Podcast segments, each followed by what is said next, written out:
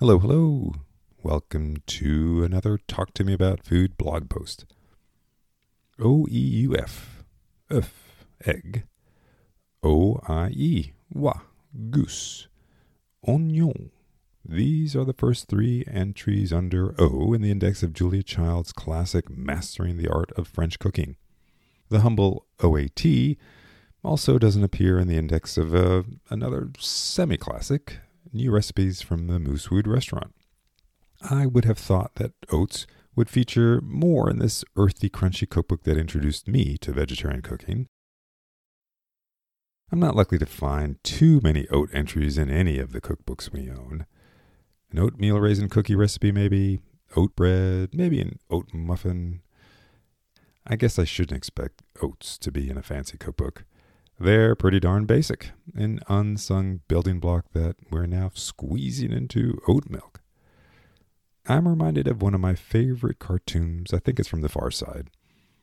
In the first frame, a cowboy says, Well, you've been a pretty good hoss, I guess. Hard working, not the fastest critter I've come across, but. In the next frame, the horse says, No, stupid. Not feedback. I asked for a feed bag. I imagine a beast of burden feed bag filled to the brim with oats, dry, tasteless, and with a hint of the gelatinous texture confirmed only when you cook them. My introduction to oats was through oatmeal, like many Americans. To my dad, oatmeal was just a vessel to carry butter, cream, cinnamon, sugar, and salt. We both enjoyed this gloopy, clumpy, gummy breakfast treat together. I still do even though I cook oats in water, not milk, and sweeten it with only a bit of honey. I don't know why it's still mostly a weekend thing for me. It doesn't take much more time to prepare than a bowl of cold cereal or a bagel. And when oatmeal cooks up right, I enjoy it more than the other breakfast go tos.